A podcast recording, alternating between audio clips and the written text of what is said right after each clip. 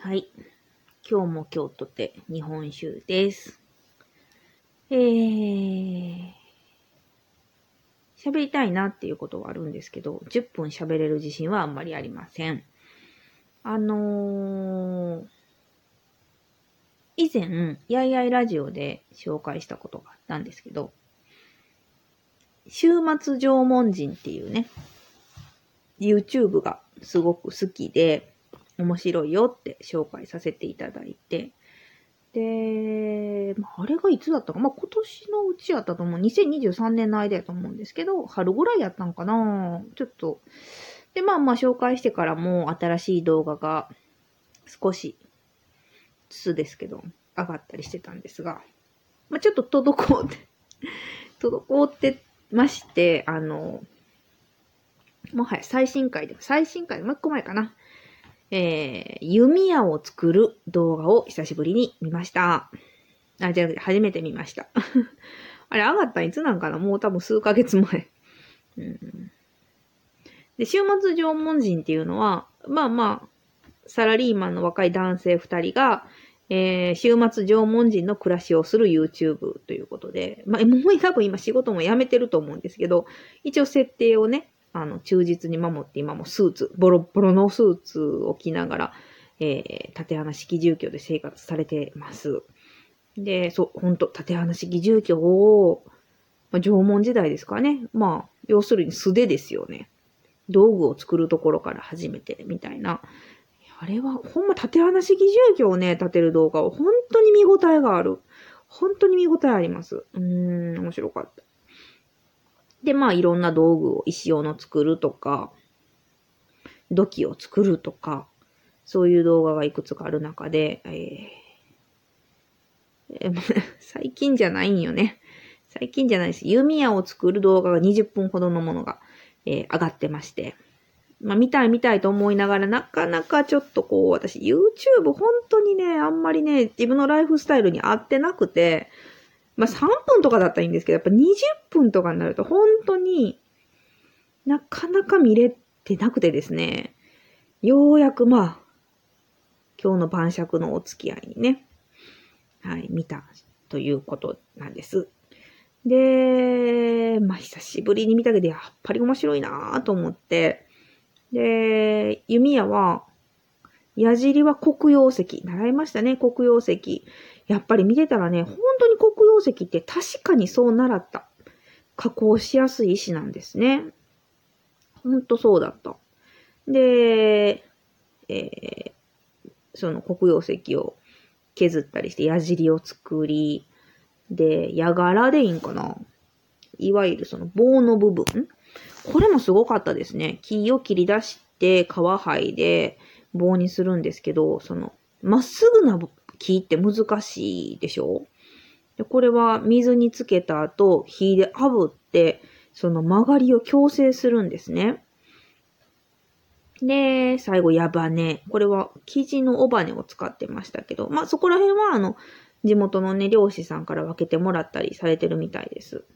で、まあそれを松屋に、自分たちで作った松屋にの接着剤でつけて、えー、今度弓用のね、鶴を編むというか、より合わせ、で、ま、弓矢を完成して、放ってみるっていう、まあそこまでの動画だったんですけど、全工程で、作業で10日ぐらいかかってたのかな ?10 日には至らんかったかなぐらい。うん。まあ、矢尻10個作り、削り出すのに8時間かかってましたしね。弓矢用のその鶴、寄るのに2時間かけてましたしね。まあ、ほんと大変。うん、っていう動画なんですよね。ただね、なんか、まあ、毎回週末縄文人見てるとちょっと思うんですけど、何の作業の時やったかな、ヤガラの木削ってる時やったかななんか、うわ、むっちゃ楽しいって言ってる映像が流れて、もう毎回、ちょっとびっくりするんですよね。うわ、楽しいんやみたいな。で、ほんと楽しそうなんですけど。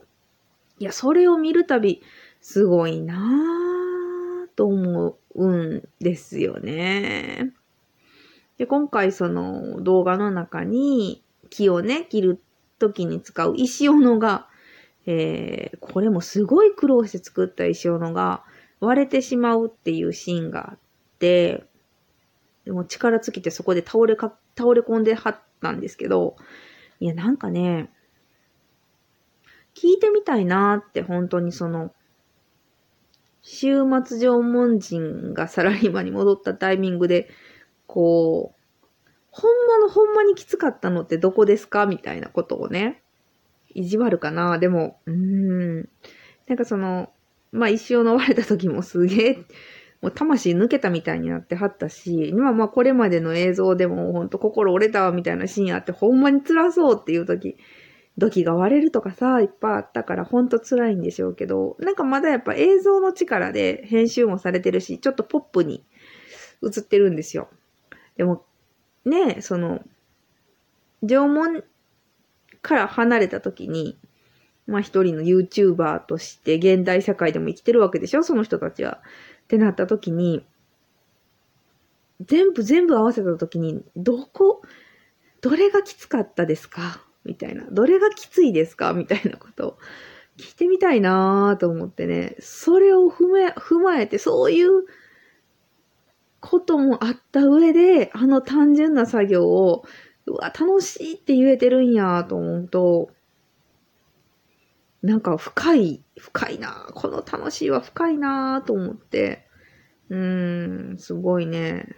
ぐっときましたね。面白いなあと、週末縄文人はさっき言ったみたいに、その、